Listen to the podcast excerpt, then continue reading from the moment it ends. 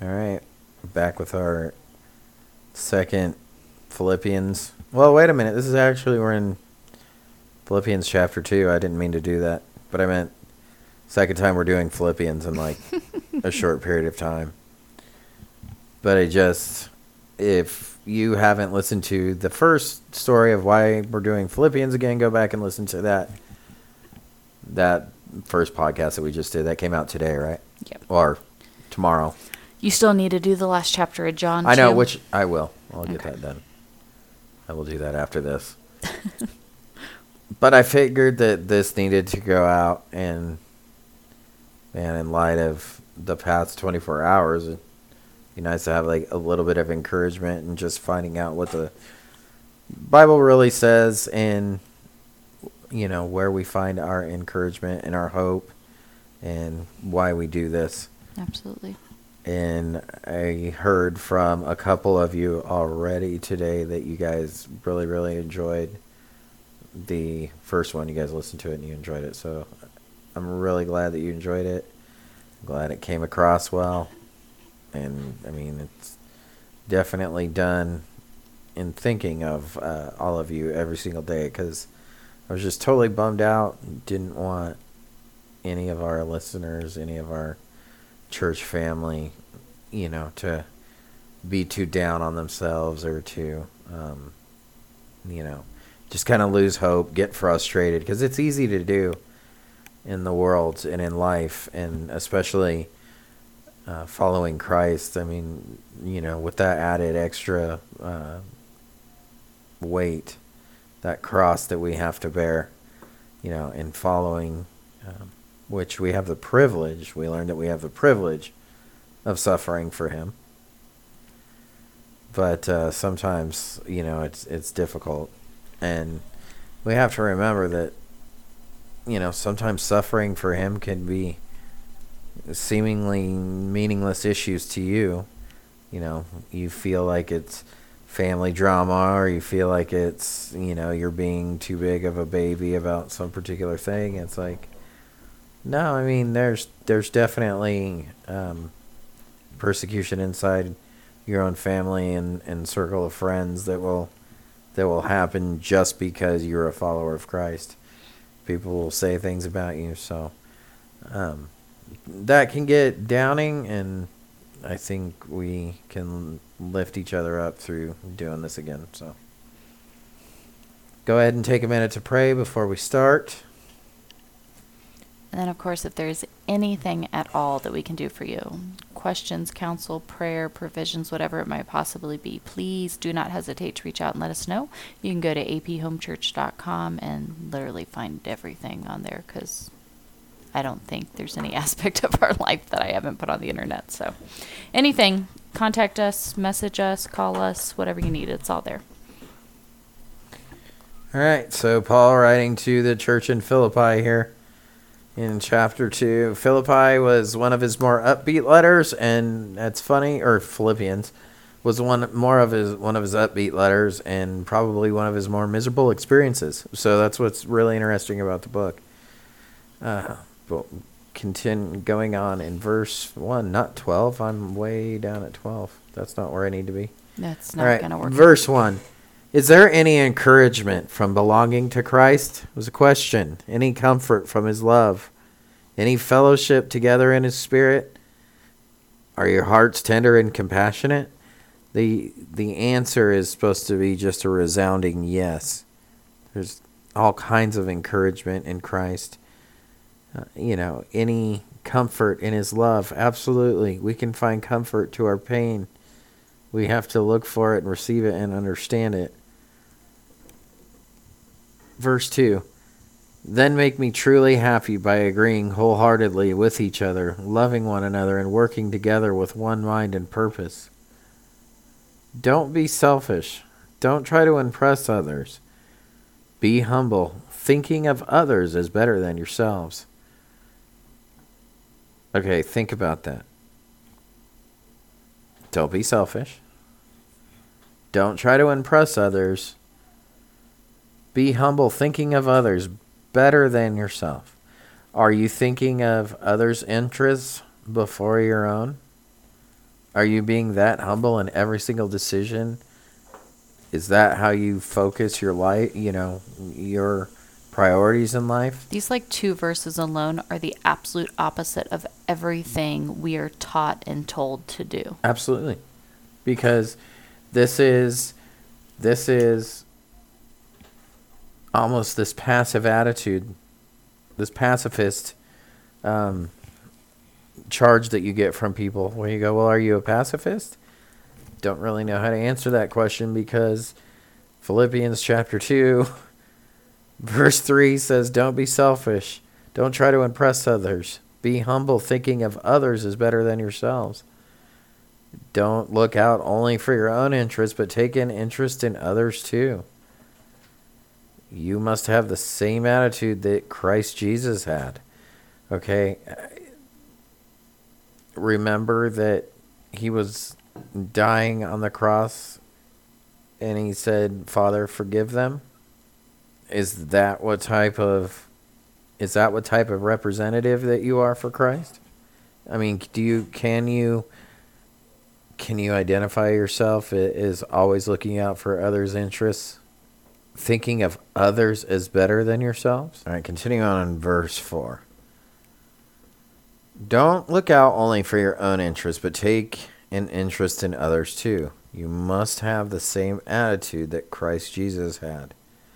Though he was God, he did not think of equality with God as something to cling to. Instead, he gave up his divine privileges. He took up the humble position of a slave and was born as a human being. When he appeared in human form, he humbled himself in obedience to God and died a criminal's death on the cross. Okay, he what that is though is though he was God and did not think he did not think of equality with God as something to cling to. Here he took the form of a servant. That is a direct contrast into being God. God is not a servant. But Christ took on the form of a humble slave, a servant and gave up his divine privileges, but didn't cling to that as an excuse here on earth to use it as some kind of leverage. So, what kind of.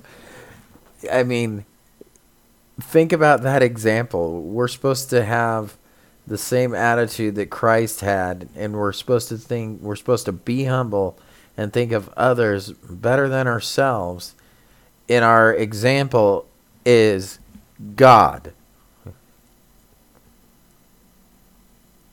who took on the form of a servant and died a criminal's death on the cross. That doesn't leave room for you to act like a jerk at all. All right, so verse, I think it was on verse 9, yeah. All right, verse 9. Therefore, God elevated him to the place of highest honor and gave him the name above all names, that at the name of Jesus every knee should bow in heaven and earth and under the earth, and every tongue declare that Jesus Christ is Lord to the glory of God the Father. Dear friends, you followed my instructions when I was with you, and now that I am away, it is even more important. Work hard to show the results of your salvation, obeying God with deep reverence and fear. This here, that verse, work hard to show the results of your salvation, reminds me of James 2:26 for as the body apart from the spirit is dead, so also faith apart from works is dead. People say that James and Paul's ideas contrast each other and contradict each other. So I don't, you, you'll hear a lot of either non-believers or even some quote unquote believers have some wacky arguments about Paul and James. Um, but right here, I, Paul is harmonizing exactly what James says right here. Work hard to show the results of your salvation. Okay, it's not that you have to you have to do something to obtain your salvation. It says work hard to show the results of your salvation. Okay, if you are saved, works will come naturally. It'll just happen. The Spirit doesn't allow you to not do these things. So, verse 12 again. Dear friends, you always followed my instructions when I was with you, and now that I am away, it even more important. Work hard to show the results of your salvation, obeying God with deep reverence and fear. With deep reverence and fear. Okay, I mean, we have got to take this stuff seriously. We've got to take his word and what he says seriously. But it's a it, it's a holy fe- it's it's a good fear. It's not a fear of what he will do to you. Reverence. And see, verse 13, Paul shows, for God is working in you, giving you the desire and power to do what pleases him. See, God is working in you. It it it doesn't allow you to not change your life and to not um, receive the benefits of it. I mean, when you do work for God, the results, yeah, they're they're very apparent, and they're very, very satisfying. Not selfishly, but I think it's a it's a gift from God to be able to see him just work so clearly. And if you are showing the results of your salvation, you will be able to see and know these works as well. But we have to we have to be working at it. It's not an easy road. All that to say that it's not an easy road. Do everything without complaining and arguing. You want me to read that one more time in verse 14? Do everything without complaining and arguing. Not really many ways to twist that. We're not all going to get it right all the time. Some of us have days that we just want to throw fits. I have them more often than not. Okay, but we need to arm ourselves with the attitude of verse 14 of do everything without complaining and arguing. We need to have a better attitude. We need to put these things in perspective so that no one can criticize you. Live clean, innocent lives as children of God, shining like bright lights in a world full of crooked and perverse people. Hold firmly to the word of life. Then, on the day of Christ's return, I will be proud that I did not run the race in vain, that my work was not useless. Hold firmly to the word of life. Okay, we need to be able to shine like bright lights in a world full of crooked and perverse people. This world system, everything that's going on around us, it's wicked and perverse. Of course, your day's not going to be good. But we got to shine like a bright light in the world of darkness. That cloud that's hovering over us, we got to shine through it. We got to just get up and go and march on and run this race that Paul is talking about. He ran it. Verse 17, but I will rejoice even if I lose my life pouring out a pouring it out like a liquid offering to God just like your faithful service is an offering to God. And I want all of you to share that joy. Yes, you should rejoice, and I will share your joy. There, there's so much, there's so much joy in offering faithful service to God and doing it and just seeing it. I can't tell you. I'm not, we're not perfect. We are far from it, and we are very transparent in that. However, when we made the decision to completely live by faith and completely dedicate every single moment of our work in our to God, the joy in that it's hard. It's really hard some days. But also it has brought me more joy and pleasure than I think that I've ever had in my life. And we all should share in this type of joy together because when the spirit connects people like like this, I mean there's just there's no worldly earthly joy like that. You know, I don't care what type of new gadget you think that you have, you know, your finally your new car, your new house. None of that is like seeing somebody turn their life around and start following the Lord again because of, you know, um, them having a, a repentant moment in their life and, and just finally seeing that they've been doing things wrong and they need to change there's nothing like the type of joy that that when you see somebody like that come to the Lord and then continue to grow their relationship. So there's no earthly joy that that's comparable. Verse 19. If the Lord Jesus is willing, I hope to send Timothy to you soon for a visit. Then he can cheer me up by telling me how you are getting along. I have no one else like Timothy who generally cares about your welfare. All the others care only for themselves and not what for what matters to Jesus Christ. But you know how Timothy has proved himself. Like a son with his father, he has served me in preaching the good news. I hope to send him to you just as soon as I find out what is going to happen to me here.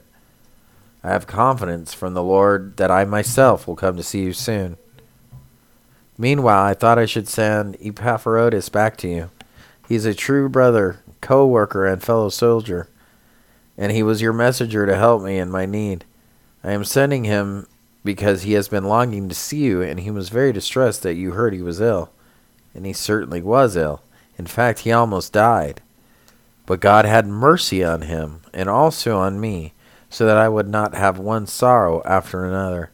That's where we get the idea, and I should just read these last couple verses here, but I think it's really important to note that verse uh, 27 here is where a lot of us get that you know the Lord won't give us more than we can bear. Because Paul says in this here that it's one sorrow. Uh, well, I mean, this is part of the the reason why people believe this. They point to the other verse too, but um, this verse here where he's saying uh, won't have one sorrow on top of the, another. I think that verse is a good indication to prove to you though that that at some point it does stop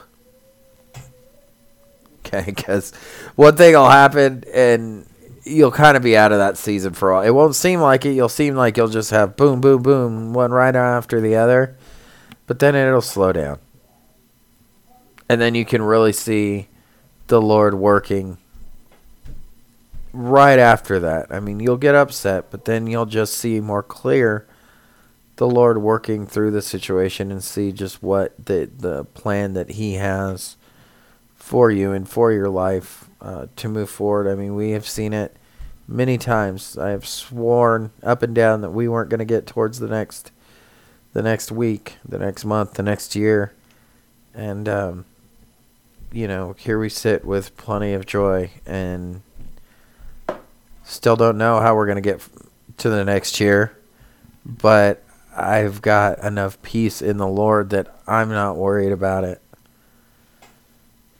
But it's funny too. We can see a lot in Paul's character. Okay, he was anxious, he was worried. All of these things here are still signs of a of a believer, and we will have these things. We will have these worries and these doubts and be self conscious about these things. And you can see he's like, man, I couldn't.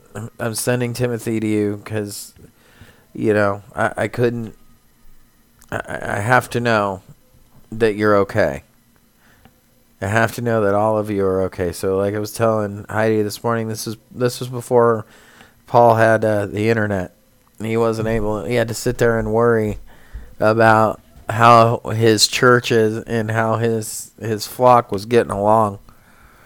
But I definitely that was part of the reason why I wanted to do this Philippians again because I was worried myself about a bunch of individual listeners and, and people in our home church that are going through a bunch of really really hard times right now. And I'm, you know that just really bums me out because I, I don't want anybody to have that that feeling of hopelessness and disappointment. And that I just want everybody to to have the peace that comes in Christ and in time you all can learn it if you just stay in his word. You stay faithful to learning and reading and praying and and growing and removing yourself further and further away from the world. All right um so I'll read the last I think it was on 29 welcome uh, well okay I, I tell you what we'll start in 28 again so at verse 28, so I am all the more anxious to send him back to you, for I know you will be glad to see him, and then I will not be so worried about you. Welcome here in the Lord's love, and with great joy, and give him the honor that people like him deserve. For he risked his life for the work of Christ, and he was at the point of death while doing for me what you couldn't do from far away. Alright, so that wraps up chapter 2 and we will be back with chapter 3.